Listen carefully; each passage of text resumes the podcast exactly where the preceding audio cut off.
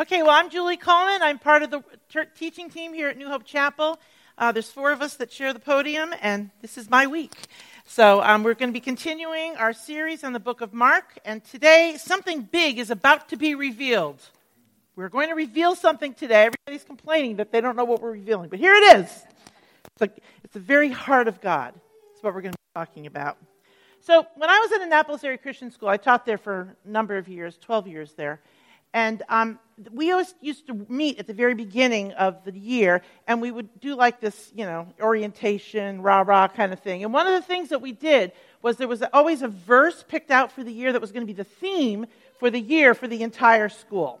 So the, all the schools were there elementary, middle, and upper school, and we joined together to do that. Well, one of the, um, one of the years, the superintendent had us get into groups, mixed groups of all the three schools and we had to discuss this verse. And this is what the verse was. It was from Colossians 1:10. Walk in a manner worthy of the Lord to please him in all respects, bearing fruit in every good work and increasing in the knowledge of God. So, what did that mean? Walk worthy of the Lord. Those words are kind of intimidating, aren't they? Could we ever be worthy? So, we started talking, and these are some of the suggestions that came from my group.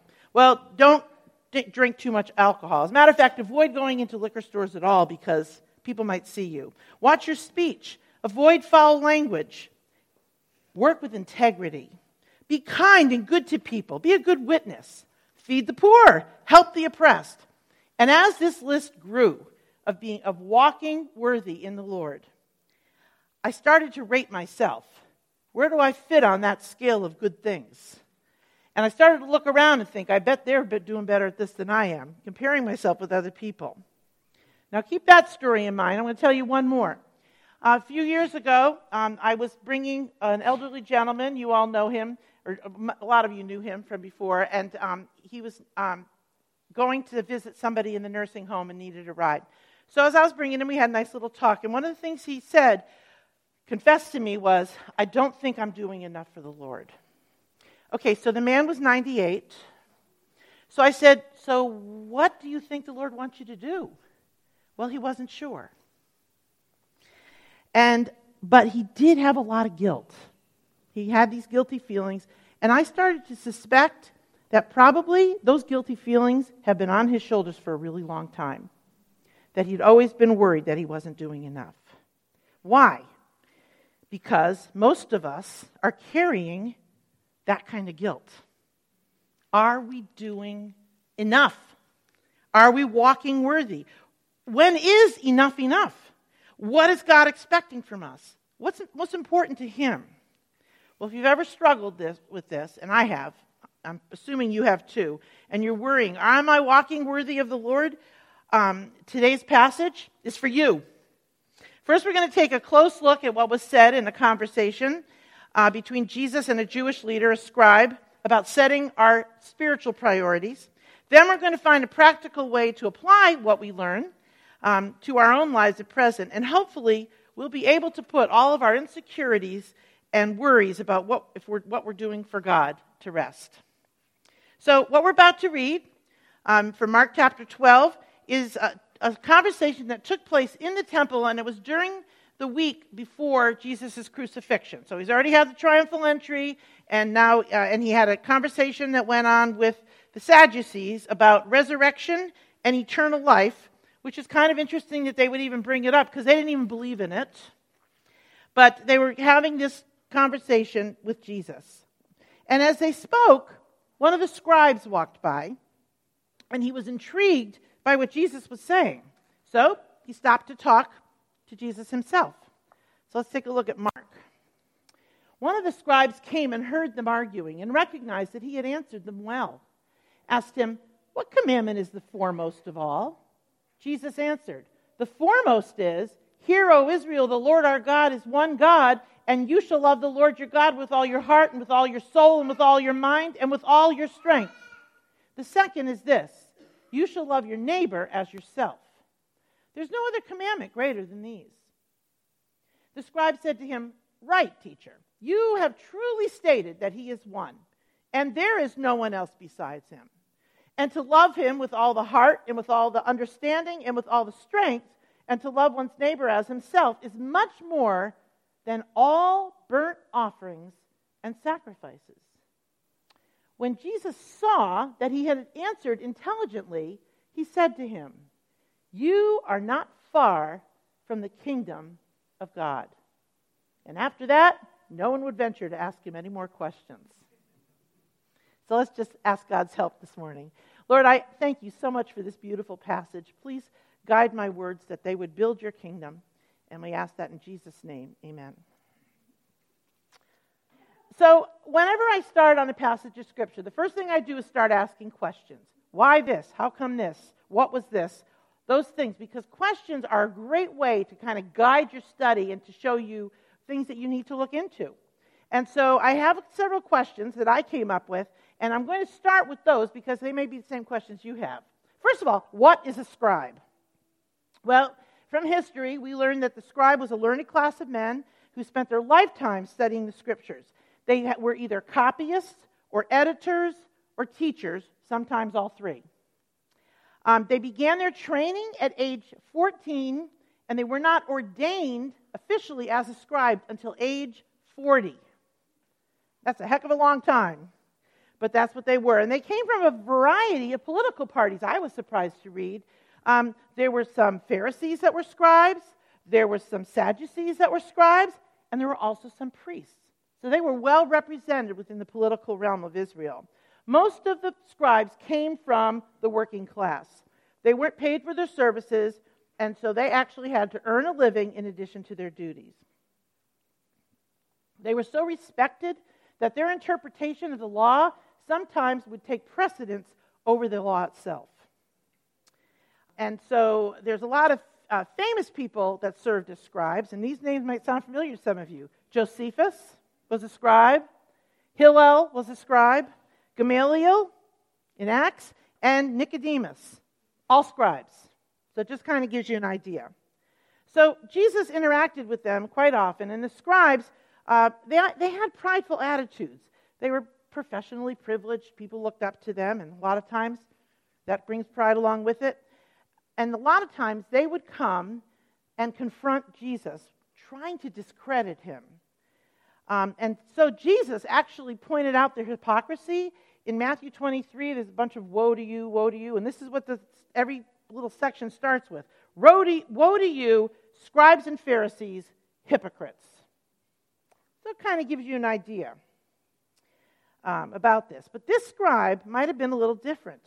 Because uh, no doubt, uh, in our passage today, Jesus, uh, the scribe had many interactions with the other scribes, and some of them were Sadducees, and some of them were priests, and I'm sure they had some pretty heated discussions because they believed different things.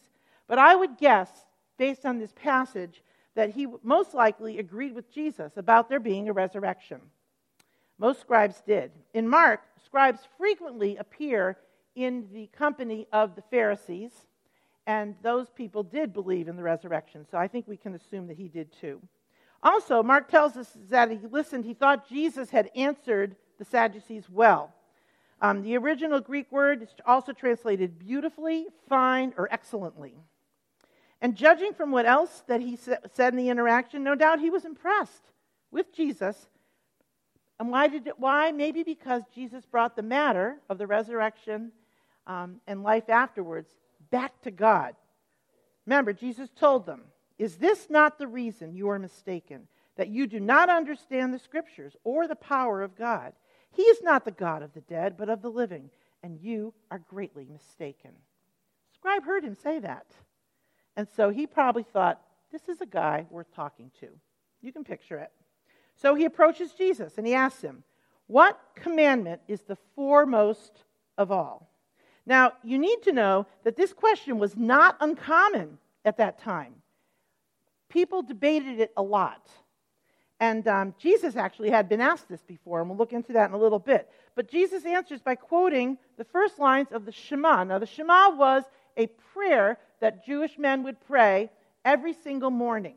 And it was based on two, uh, uh several verses, but one of them was Deuteronomy 6 4. And this is how they would start to pray Hear, O Israel, the Lord our God, the Lord is one. You shall love the Lord your God with all your heart and with all your soul and with all your might. That's what Deuteronomy says. But that's not exactly what Jesus said. I don't know if you noticed or not. There's um, difference in what Jesus said to Deuteronomy, the Shema, and also the scribe said something different too. So look at this Deuteronomy lists three heart, soul, might. Jesus says, all your heart, soul, mind, and strength. And the scribe, agreeing with Jesus, says, love him with all the heart, understanding, and strength. So they're all a little bit different. And so we think, well, which, which is it? Is it four things, three things? What are the three things? Everybody's saying something a little bit different.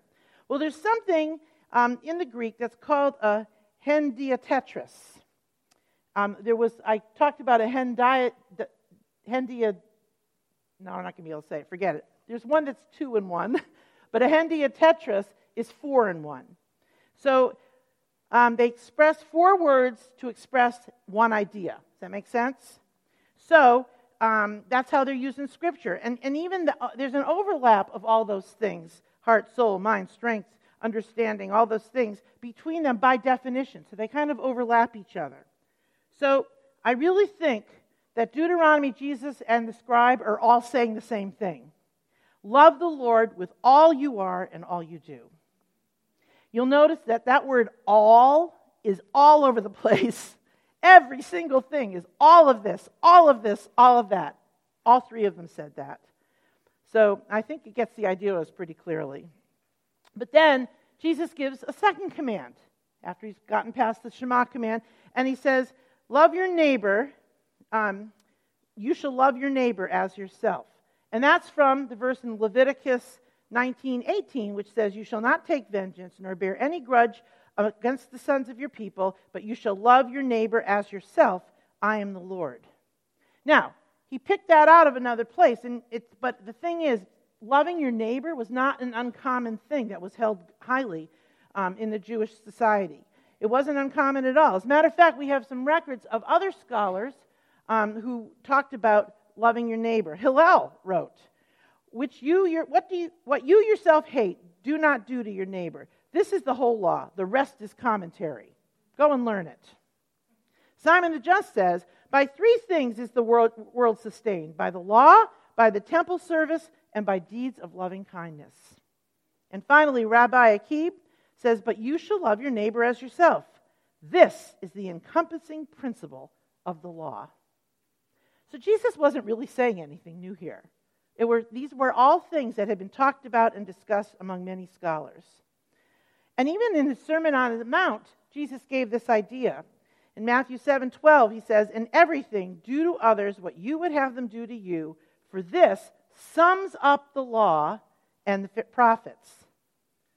And then finally, Jesus says, There's no other commandment greater than these to the scribe. So then I started to wonder you know, there's 613 commands in the law of Moses. 613. And Jesus picks two and says they're the most important ones. And what really struck me was none of these are from the Ten Commandments. Now, we all know the Ten Commandments, right? I was, you know, I, had, I can remember when I was in first grade, I had a bracelet that had all the Ten Commandments on it. And I used to show them to people. I was very proud of that bracelet. But Ten Commandments were very big for the Jewish person. They were the very first laws that God, God sent Moses down with um, when he was up at Mount Sinai. So here they are I'm the Lord your God. You shall have no other gods before me. You shall not make idols and worship them. You shall not take the name of the Lord in vain. Remember the Sabbath and keep it holy. Honor your father and mother. You shall not murder. You shall not commit adultery. You shall not steal. You shall not bear false witness. You shall not covet. So, as important as these rules were to the Jewish people, why didn't any of them make it into Jesus' statement? Well, I started thinking about it, and I want you to take a look at the first four. You shall have no other gods before me. You shall not make idols and worship. You shall not take the name of the Lord in vain. Remember, the Sabbath and keep it holy. All four of those things are between us and God. They're a vertical thing, right? Now let's look at the second six. Honor your father and mother. You shall not murder. You shall not commit adultery. You shall not steal. You shall not bear false witness. You shall not covet. All six of these are between human and human. So you've got vertical and you've got horizontal, right? I think that Jesus' answer embodied both groups. You shall love the Lord with all your heart, soul, mind, and strength. That's with God. Your neighbor as yourself. That's with each other. And I think that's what Jesus was doing there. He was embodying all Ten Commandments.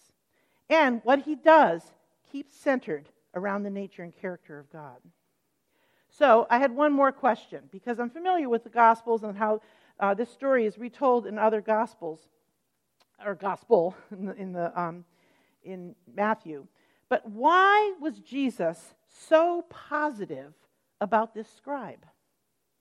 You remember, the scribes are always coming and trying to discredit Jesus, but he speaks to the man and commends him, really, and encourages him. In Matthew, the same conversation is held. And I'm telling you, Matthew, not so positive in the way he looks at it. He says, one of them, a lawyer, asked him a question, testing him. That's not positive. And then Matthew doesn't even say what the scribe's response was, which was what Jesus commended. Not at all. Matthew was using this story on a different, on a different point. Mark is using this story, and what we have to do is figure out why is this story so different in Mark, because that gives us the message that Mark's trying to convey. Mark has none of that dark tone. In fact, Jesus is downright. And, and the scribe is positive too. He says, Right, teacher, you have truly stated that, and that truly stated means accurate, accurately stated. And then Jesus says that he saw he had answered intelligently. And you and he tells him, You are not far from the kingdom. Positive, right?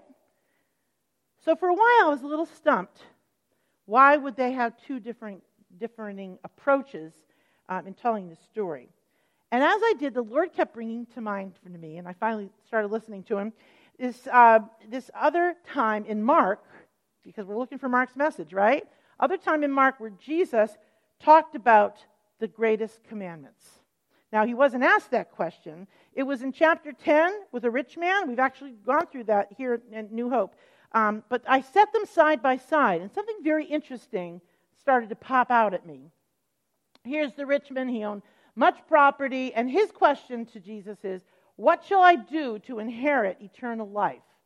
He knows the law because he, he tells Jesus, I've done all of those things, kept them since a childhood, right? And but what is he doing? He's putting his priority on his actions.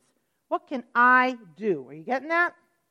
Okay? Then finally, Jesus, this is what he says One thing you lack, you're missing something.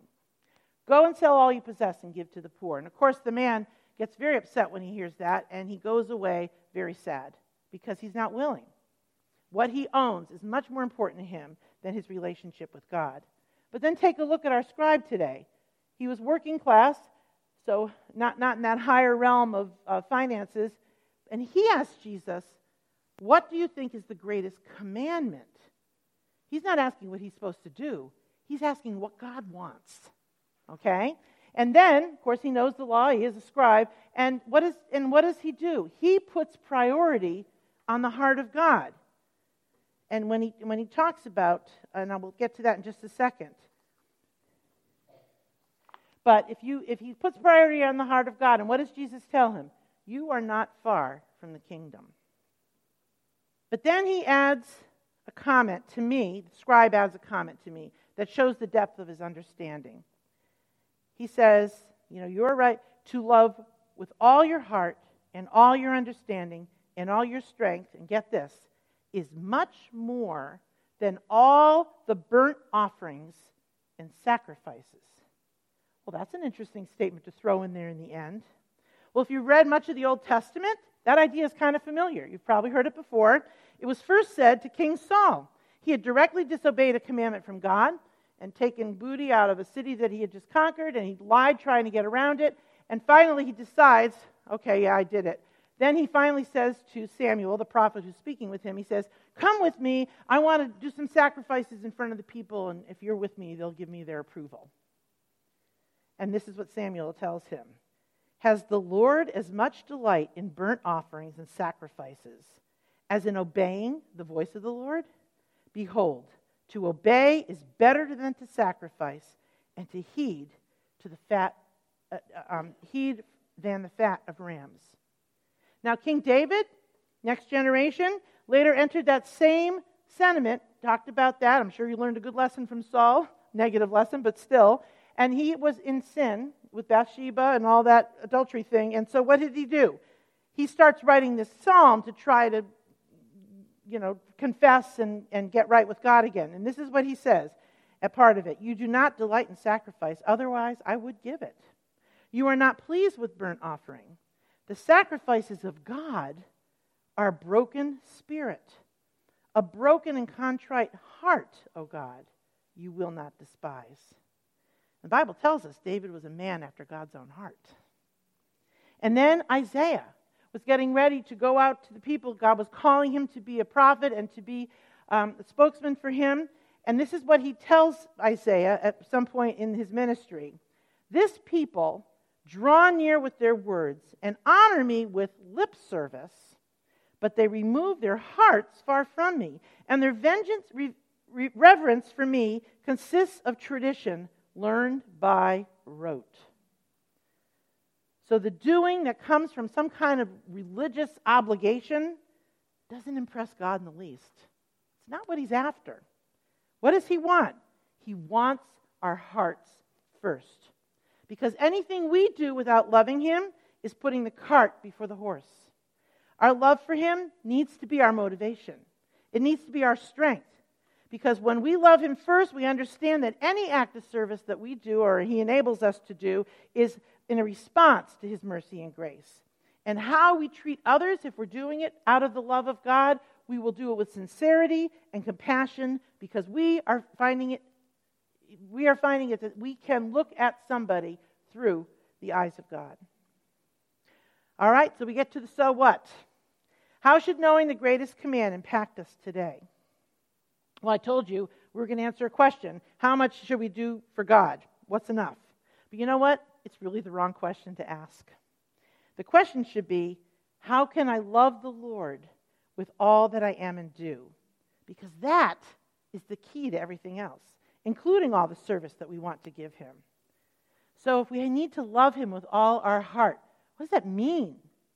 How are we going to conjure that up and we keep increasing it all the time? How are we going to do that? Well, Paul answers that in his letter to the Ephesians.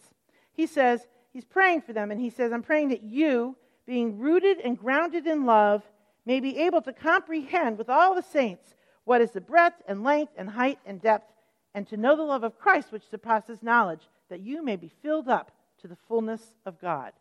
Filled up to the fullness of God. Filled up. Heart full, right? Well, how do we get that? Paul tells us we need to comprehend and know the love of God, love of Christ. So, do you want to know and love God more? I mean, He's big, and it's going to take us our lifetimes and an eternity to really know Him completely.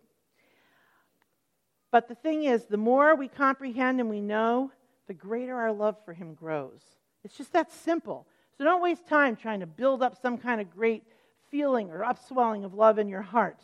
Get into your Bible and look. Because when you know and understand Him, that love is going to well up in your heart quite naturally. Because to know and understand Him is to love Him. And that loving your neighbor part, that will be an overflow of the love you have for Him. You're going to be filled up to all the fullness of God. It has to start with the heart. Otherwise, it becomes about you doing things for Him, and that's a bad path to take. You know, I have a nephew who uh, was uh, had a tough childhood, a very hard dad who was very hard on him, and he was always a little cowed and a little insecure, and he struggled. Nice kid. I always loved him. I love him. He's still alive. but anyway, one day he met his future wife, and when he did, he went through a whole personality change because he knew he was loved unconditionally and completely. And that made a huge difference in how this kid acted and still has to this day. That's what happens when we're loved completely. And you are. We all are. God could not love us anymore. As a matter of fact, His love is perfect. So nothing we can do would make Him love us more. It's already all there is. So, how do we look into the Bible then? Where do you begin? How do you dig deeper? Um, well, a lot of people, and I had somebody last week come to me and say, you know what, I want to read the Bible, I read it, and I'm really getting nothing out of it. I, I can't get past, you know, the superficial, and I, I, it's not working for me. Or maybe you're so busy doing things for the Lord that you're neglecting the loving Him. Well, in the Bible, there's so much to look at and investigate and discover about God how He interacts with individuals, what He values, what His desire is for us, his master plan from the beginning of time to bring Jesus into the world and save us from our sins, his second coming that's uh, going to happen eventually, character traits, how he defines himself in his word. There are also techniques that I have learned in seminary that really will help us to get past the surface and into deeper truth. And so, what I did was I wrote a sheet about how to dig past the surface when you're looking at a passage. Sitting right over there on that table, there's another set of them, same sheet, sitting in a, ca- a cafe table. And I want you to take one and try it out. Try some of these things out. Well, I could do this. They're not hard. Believe me, it's not rocket science. But if you go through, and not every passage, not everything works for every passage, but as you go through and you look at that list, you're going to start digging deeper, and things are going to start emerging for you, and you're going to love the Lord more. And the Bible promises that when we seek God, that you will, if you, you will seek the Lord your God, you will find him if you search for him with all your heart and all your soul. It's promised over and over in the Bible. He's ready and waiting to reveal himself to us. So we need to make a habit out of learning about him to grow our love for him. Let's pray. Lord, Thank you for showing us what's most important to you. I know I speak for everyone in this room that we want to love you, know you, and love you more. We want our love for you to be expressed in how we're treating people around us. So I'd like to ask you for help this week, for all of us, that we'd make the time to search for what we might not yet know about you. And with your Holy Spirit, reveal yourself to us through your word. Because, God, you really do deserve all our heart, all our soul, all our might, all our strength. In Jesus' name we pray. Amen.